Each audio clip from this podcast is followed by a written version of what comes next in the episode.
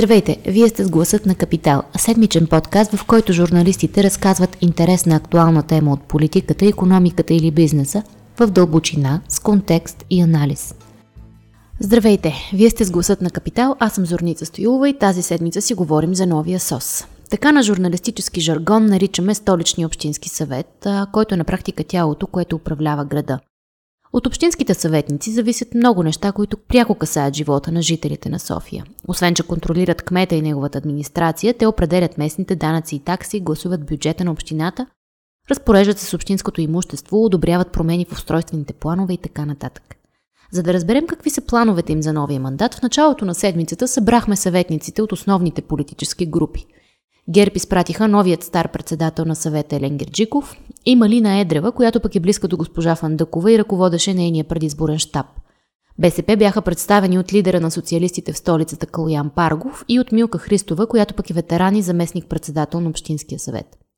Новите лица в съвета и в дискусията бяха съветниците от Демократична България, бившия съдя Методи Лалов – и предприемачът Владислав Панев, както и независими общински съветник Борис Бонев, който събра повече гласове, отколкото Атака и ВМРО взети заедно.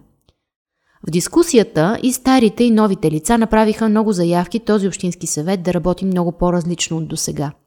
Обещаха много по-голяма прозрачност и отчетност пред гражданите, обещаха и промяна на модела на управление и поведението на съветниците.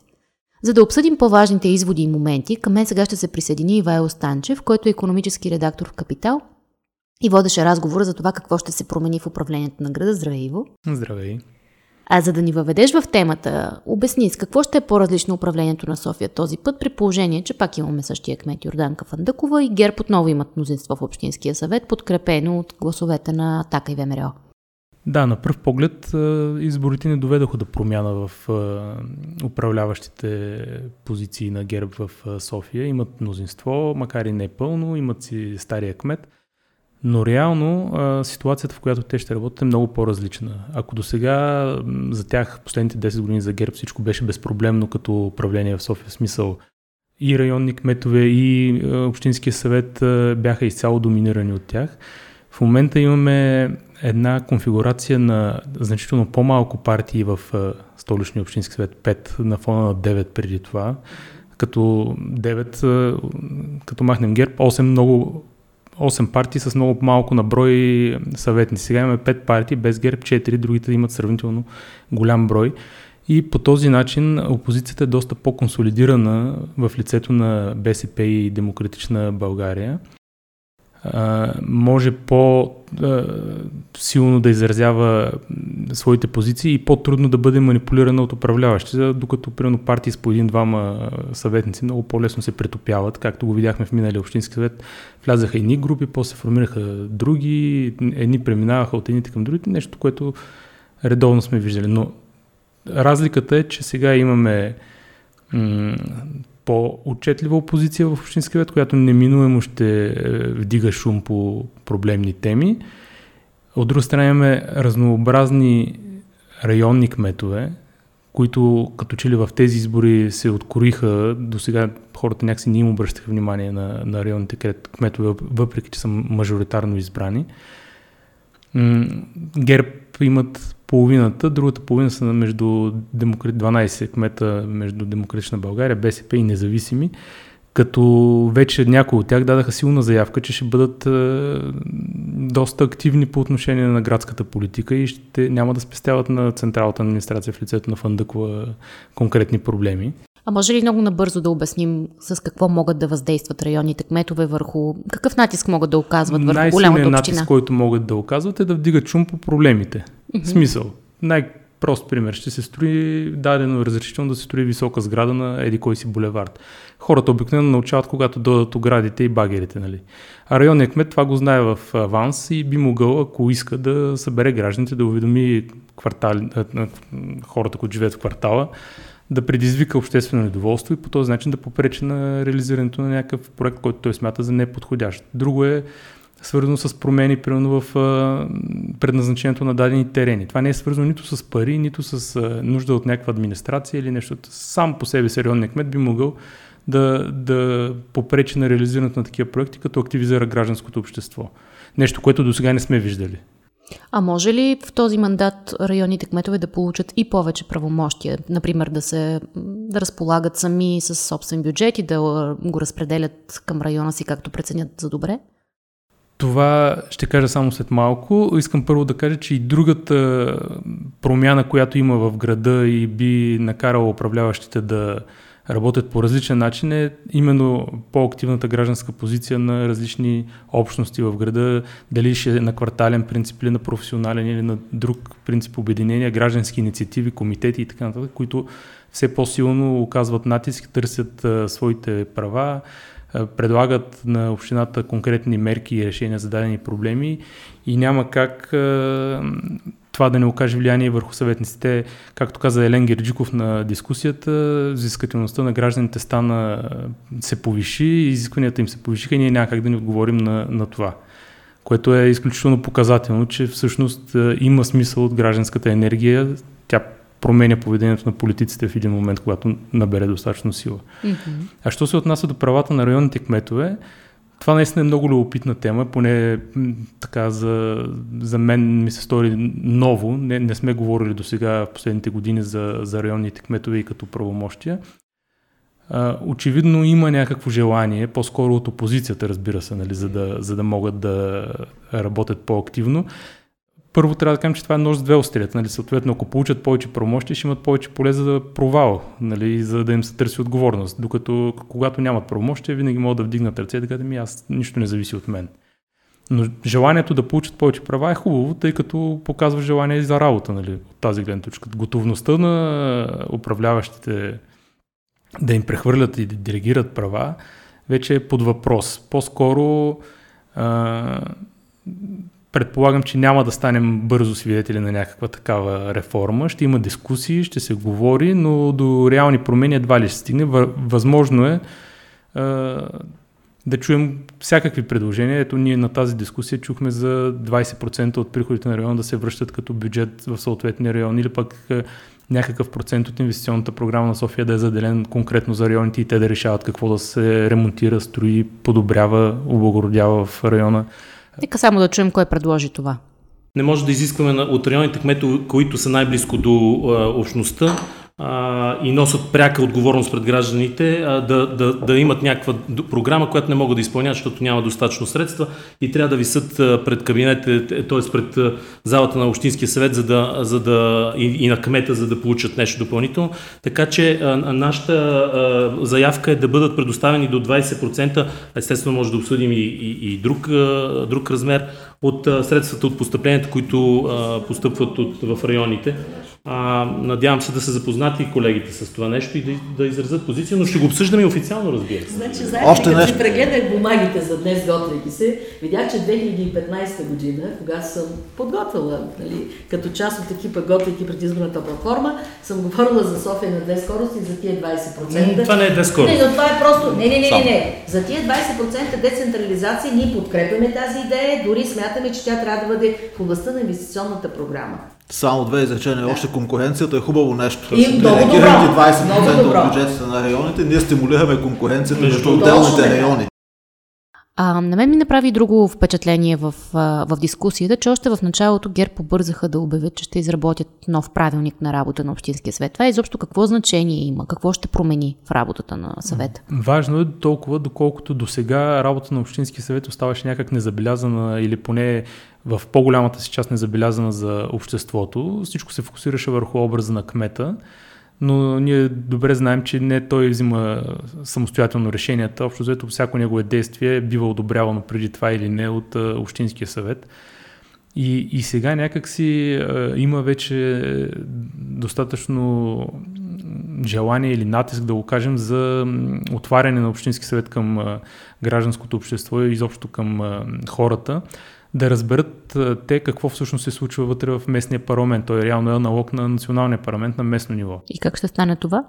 Това най- просто казано може да стане с промяна в начина им на работа, който пък, която пък работа се определя от правилника. Сега това колкото и сухо да звучи, нали, правилници, наредби, закони, промени и така нататък, ефекта, който може да получим ние накрая е да примерно да знаем предварително какви решения ще гласува съвета, не само като изречение промяна на устройствената на територията на еди кой си там парцел, а да имаме самия доклад, където е описано какъв е този парцел, какво ще се строи там, защо се налага тази промяна.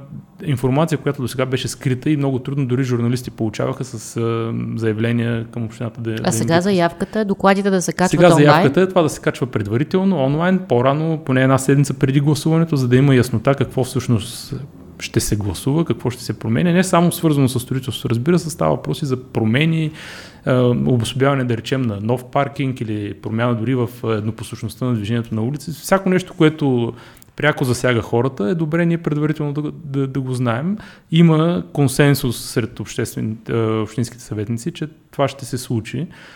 Разбира се, освен чисто докладите да се публикуват, е, съветниците обещаха и много повече прозрачно самите комисии, видеозаписване на заседанията им, където е, реално се дискутират в детайли проблемите. Е, също така много по-голяма отчетност. Кой как е гласувал ли? Да, кой как е гласувал. За, за самия начин на гласуване Елен Герджиков каза, че ще стане възможно вече индивидуално да видим по име съответния човек как е гласувал, не примерно по групи или а, както Предполагам, това няма да се промени, но примерно гласуването за председател беше анонимно. То така е по правилник. Най-вероятно това ще остане. Не знам каква е логиката в него, но а, има, има неща, които в Общински съвет а, трябва да се променят и Общински съветници казаха, че са наясно с това и са в дълг към гражданите да се отворят към тях, което е хубава заявка, да, да, да стигне до някъде. Добре, а как разчитаме на ГЕРБ, че ще направи тези промени при положение, че до сега не са се чувствали длъжни? Ето, ето тук пак ще се повторя с думите на, на председателя Елен Герджиков, че е, когато се повишава натискът от гражданското общество и когато има изискване към тях, те са длъжни да отговорят. Ако до сега никой не им е търсил тази отговорност да бъдат по-прозрачни, вече това е на лице. И той така обясни всъщност и този въпрос, който му зададахме, защо до сега не е било направено, а сега тръгвате да го правите.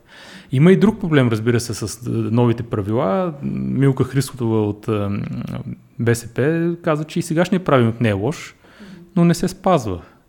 Което ни навежда мисля, че може да получим промяна в правилата, да бъде обещано, че ще се публикуват доклади предварително или пък ще се водят видеозаписи на заседанията, но да не го видим на практика това нещо.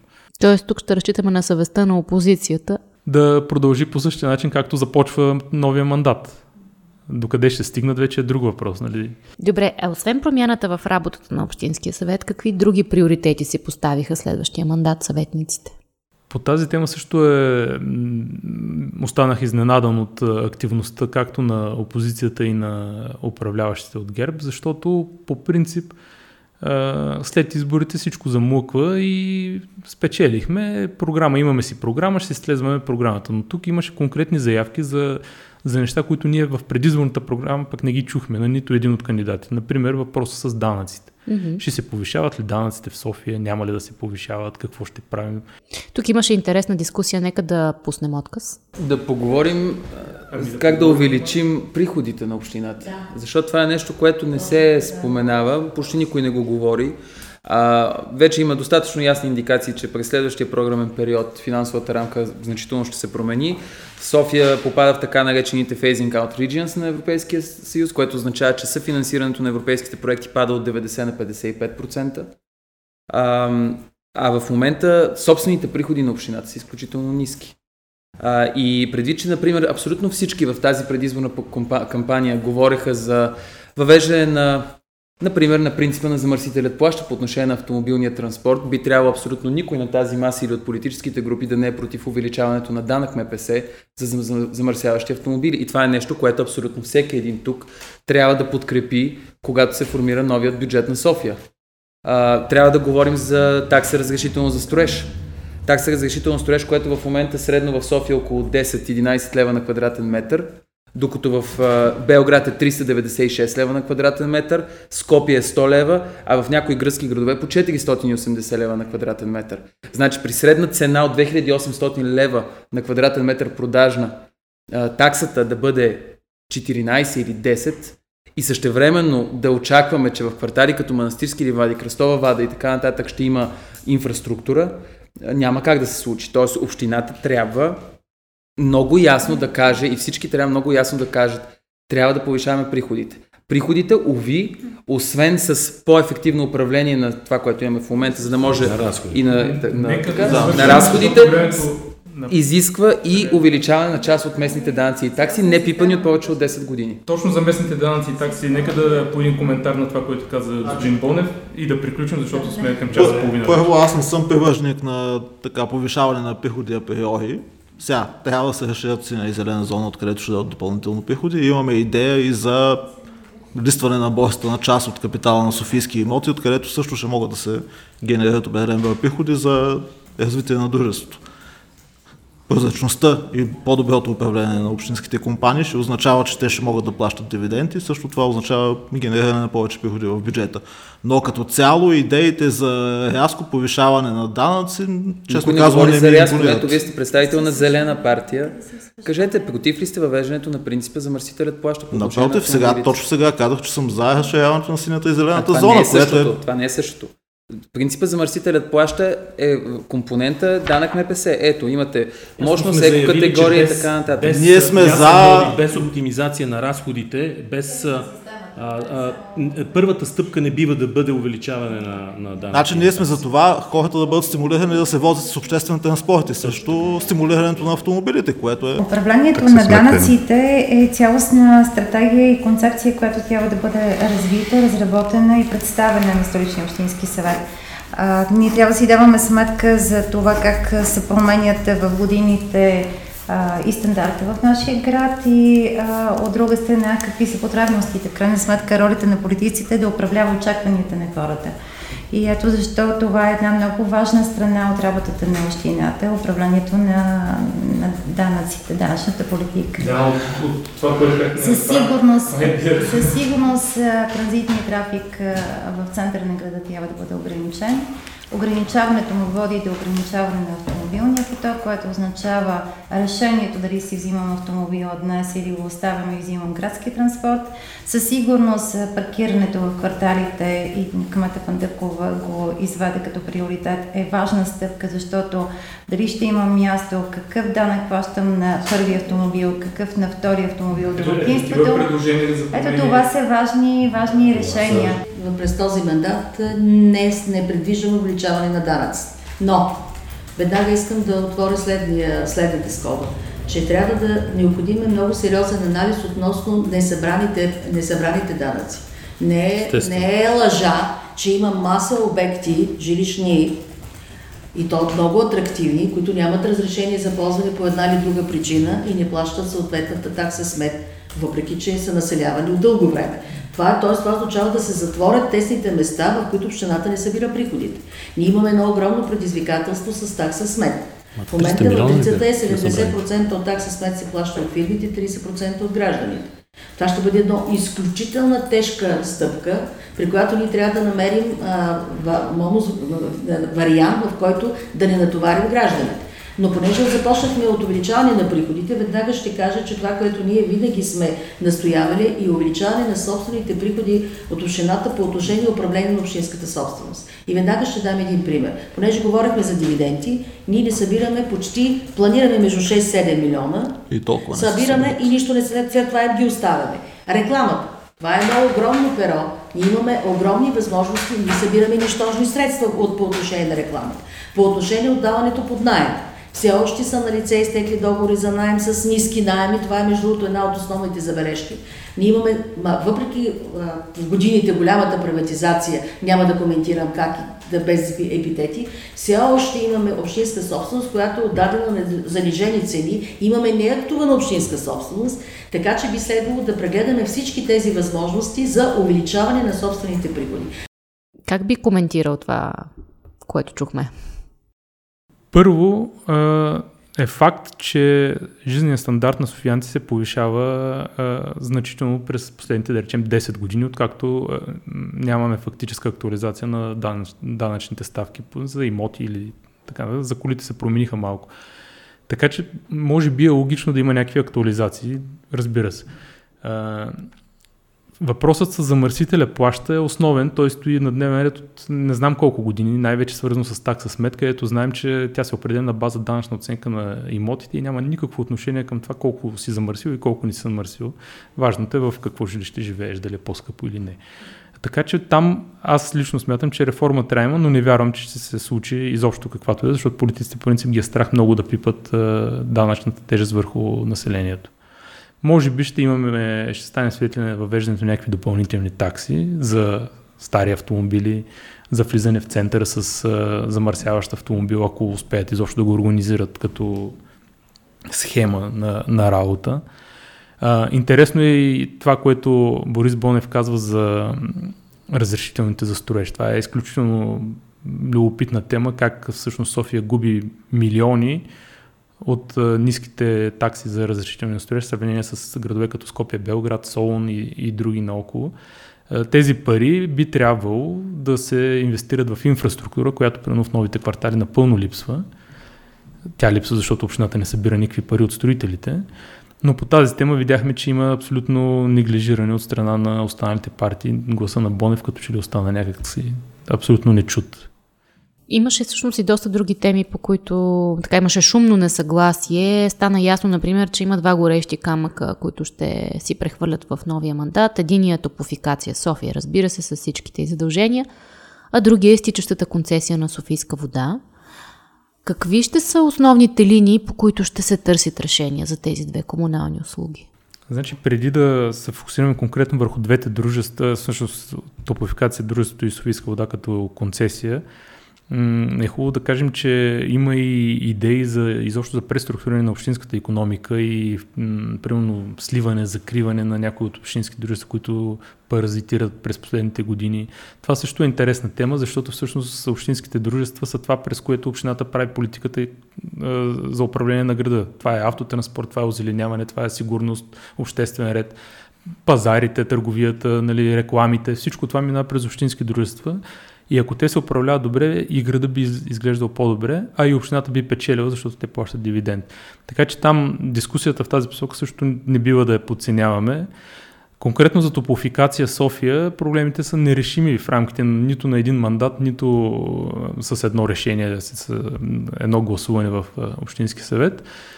А общо взето това, което изглежда като посока, в която ще се върви, е да се наеме външен консултант, който да направи някакъв одит. По това няма спор между политическите сили, че трябва да бъде извършено. Дори Елен Герджиков каза, че ще бъде тази процедура по одит на топофикация водена от Европейската банка за възстановяване и развитие, което не е лошо. Все пак става просто за огромни финансови загуби, дългове и така нататък. Хубаво е финансово. Само секунда, извинявай. Имаше интересна размяна на реплики mm-hmm. между Владислав Панев от Демократична България и Лен Герджиков. Нека само да чуем и ще се върнем пак да коментираме. Дълговете на топлофикация само за първото тримесечие, което между другото е най-силното тримесечие за топлофикационните дружества, защото тогава сезон. силният сезон се увеличават с над 50 милиона. Знаете, че Общинския съвет по принцип гласува дълговете на общината, когато тя тегли заеми за дъщерните дружества това не се отнася. Значи в момента дълговете на общинските дружества са много по-големи от дълга на самата община. Това е изключително сериозен проблем, особено при настоящото състояние на топофикация, близо 1 милиард дългове, с менеджмент, който е на практика подопечен на външен за системата олигарх, с непрозрачни договори, изключени с дистрибутори на електроенергия, с неясни ползи за самото дружество, по-скоро с ясни вреди. А, топлофикация е изключително сериозен проблем, освен всичко друго и с а, държането си спрямо клиентите като монополист. На практика топлофикация рекетира клиенти, прехвърля задължения от тези, които не си плащат към другите, които си плащат и така нататък. Очевидно една от първите неща, които трябва да се случат е ами, промяна в менеджмент. Мисля, че в кампанията, в стратегията за развитие. Да, да, ако ми позволите, извинявам се, ако ви прекъснах. Не, само да допълня, че е абсолютно нужно външен менеджер за топлофикация е soon as possible. Да, да, да. Мисля, че в кампанията достатъчно ясно се казаха а, позициите на, на, на различните политически сили по този въпрос. А, и ние в, слава Богу, в, в края на, на, на изтеклия мандат стигнахме до такъв политически консенсус и вече всички са убедени, че такава процедура трябва да се стартира и дори са водени а, разговори това да бъде под егидата или как да кажа, под ръководството или въобще процедурата да бъде осъществена от Европейската банка за възстановяване и развитие, т.е. самата подготовка и провеждане на процедурата по избор на такъв менеджмент да бъде изведена извън... Забави на края на мандата да стигне до Политическия... Тези, нямаше, тези нямаше политическо единомислие по този въпрос, съвсем сериозно. Но цяла година е имало единомислие хората на Ковачки само да ви кажа, не, не, от години. Само да ви кажа, че топофикация в момента, в който стана общинско дружество, вече имаше над половин милиард, около 550 милиона задължения. Още толкова има. Да. А, само, само казвам а, факти. Нали, през, това време, а, през това време какво се е случило, разбира се, ако искате да влезем дълбоко в темата, а, има много неща, които са се случили. Въпросните Прощавайте, кои групи политически са били против а, това предложение да се стартира? Не, не, не. не значи не става въпрос това точно не, предложение, а става въпрос за, за различни видове предложения. Обсъждаха се, обсъждаха се варианти от приватизация, през концесия, през а, този вариант, през собствена, намиране на собствени средства за, за, за инвестиции, модернизиране на дружеството и така нататък. Нямаше политически консенсус върху е, е, в, в, в, в един. Той трябва да бъде, за да е консенсус, трябва да е по един. Просто имаше различни мнения. Това искам да кажа. Но че, че трябва различни гледни точки. И има не един или два а, а, доклада по това какво трябва да се случи в, в, в дружеството, но така или иначе не се постигна консенсус. Аз не казвам, че това е добре, точно обратното. С години има доклади по темата и накрая се е решило 2019 година менеджерите на Ковачки да управляват компанията и да натрупат 50 милиона безсилния отоплителен сезон. че менеджерите на Ковачки управляват компанията. Бивши негови служители. Ами това, че някой е работил някъде, аз въобще не защитавам директора в момента, просто мисля, че това е доста лек така, е аргумент. Лек факт. Никой ами... не нарича, че това са менеджерите на... Айде да не давам друг пример, защото ще е спекулативно. Факт ами, е, че това са негови служители. Това бивши, бивши служители, да. да, това, да, това е спекулативно. Аз не бих обвинил един човек само защото е работил някъде. Тук, за да има обвинение в нещо, трябва да има финансов одит, трябва да има заключение на, на, на аудитор, който да каже тук е нарушен закона. Точно наемането на външен консултант и м- извършването на одит ще доведе до това, за което те говорят, като опра... въпрос за, за бъдещото управление. А, дали ще бъде с външен менеджмент, дали ще бъде с собствен менеджмент, дали ще бъде приватизирано дружеството или ударено на концесия, както е възможно. Вариантите са много. Въпросът е нали, какво ще покаже аудита, какво ще кажат експертите като възможно решение. Поне изглежда, че няма да се протака в този мандат този въпрос. Да, но аз не вярвам, че ще се стигне до някакво решение, така или иначе, защото а, там проблема, според мен, е по-скоро на национално ниво и трудно би могъл, могъл да се реши в общината. просто топофикация София е най-големият консуматор на природен газ в България, но най-голямата топофикация в България. от нея зависят стотици хиляди домакинства в София. Не може в смисъл, общината трудно би могла да реши този голям проблем сама без е, подкрепа от е, националната, от, е, да, от държавата. Е, Владо Панев каза и много нещо, което ние много пъти сме писали, нали, за договорите за изкупуване на електроенергия е, от свързани с Христо Ковачки фирми, менеджерите, които преди са работили за Ковачки в Топофикация София в момента. Това са проблеми, които очевидно в момента се възприемат от ръководството на столична община и, и показва и поведението примерно, на, на господин Герджиков, който казва, да, те може би са, тези менеджери, настоящите на топофикация са били бивши служители на Ковачки, но това не означава, че в момента работят за него, те работят за столична община. Показва точно, че има едно съгласие с практиките, които се случват. В смисъл, общината е окей okay с това, което се случва в момента в топофикация, тя не вижда проблем. И, и това мен ме кара да съм не много оптимист за, за бъдещето решение на този проблем. А, а що, с, да, извинявай, да, с изтичащата концесия. До, до Софийска вода, тя всъщност се тича в 2025 година. Mm-hmm. Това е извън мандата на този общински съвет, но е факт, че трябва в рамките на този мандат да бъде решено дали тя ще се продължи дали ще се обяви нова, нова процедура за избор на нов концесионер, ако, ако се реши така, тя трябва да се обяви поне две години по-рано трябва да се обяви тази процедура, за да има време да приключи и да минат всякакви съдебни дела, жалби и в края на там 2025 година да може да се получи смяната. Ако се реши пък да се е, работи в обратна посока, общината да придобива обратно е, ВИК сектора, защото БСП именно това предлагат. Това ще да питам, имаше ли, как да кажа, политическите сили намекнаха ли към, коя, към кое решение ще се... Калян Паргов категорично заяви, че той ще работи за връщането на ВИК сектора и, и групата на БСП, разбира се, ще работят за връщането на ВИК сектора към а, общината. Смисъл, а ГЕРБ коментираха ли това? А, ГЕРБ а, в лицето на Елен Герджиков казаха, че концесията не е мръсна дума и е важно как ще бъде направена. С оговорката, че сегашната концесия не е направена добре, но ако се направи добре бъдеща концесия, не е мръсна дума, което означава, че те по-скоро биха предпочели да работят по тази линия. Аз така го усещам, с смисъл с нова процедура за концесия. Позиция от Демократична България и Борис Бонов, като че не чухме по тази тема. Тя е малко нова за обществения дебат. В смисъл не сме свикнали да говорим, че идва момент, в който нещо ще се случва с Софийска вода, защото тя от 1999 година е в частни ръце. Но това наистина е ключово, най-малкото защото все още голяма част от а, кварталите в София, особено покрай Витоша, нямат канализация. А, също така е важно и от гледна точка на това, че за цялостната поддръжка, обновяване на ВИК мрежата са нужни около 2 милиарда лева, а тези пари няма да дойдат от европейските фондове, както до сега сме свикнали да се случва. Ще трябва да има повишаване на таксите за водоползване и канализация или по друг начин общината през данъците би могла да инвестира за реконструкции на ВИК мрежи, така че това наистина е важна тема, която при всички случаи ще засегне цялото население на София и то не само а, чисто имаш ли вода, нямаш ли вода, а и финансово. Нали? Така че е много важно да следим какво ще се случва от тук на сетне. Благодаря ти, Иво, за този разговор. Аз ви препоръчвам да прочетете и темата на броя на капитал тази седмица, в която всички тези теми са развити широко и има богато цитати от, от всички общински съветници и техните планове. Ако този епизод ви хареса и искате да слушате новите епизоди веднага, щом излязат, абонирайте се за гласът на Капитал в Apple Podcasts, Google Podcasts или Spotify. Обратна връзка за гласът на Капитал можете да ни изпращате на подкаст Capital.bg или в познатите ви профили на Капитал във Facebook и Twitter. Аз съм Зорница Стоилова, а епизодът монтира Тихомир Колев.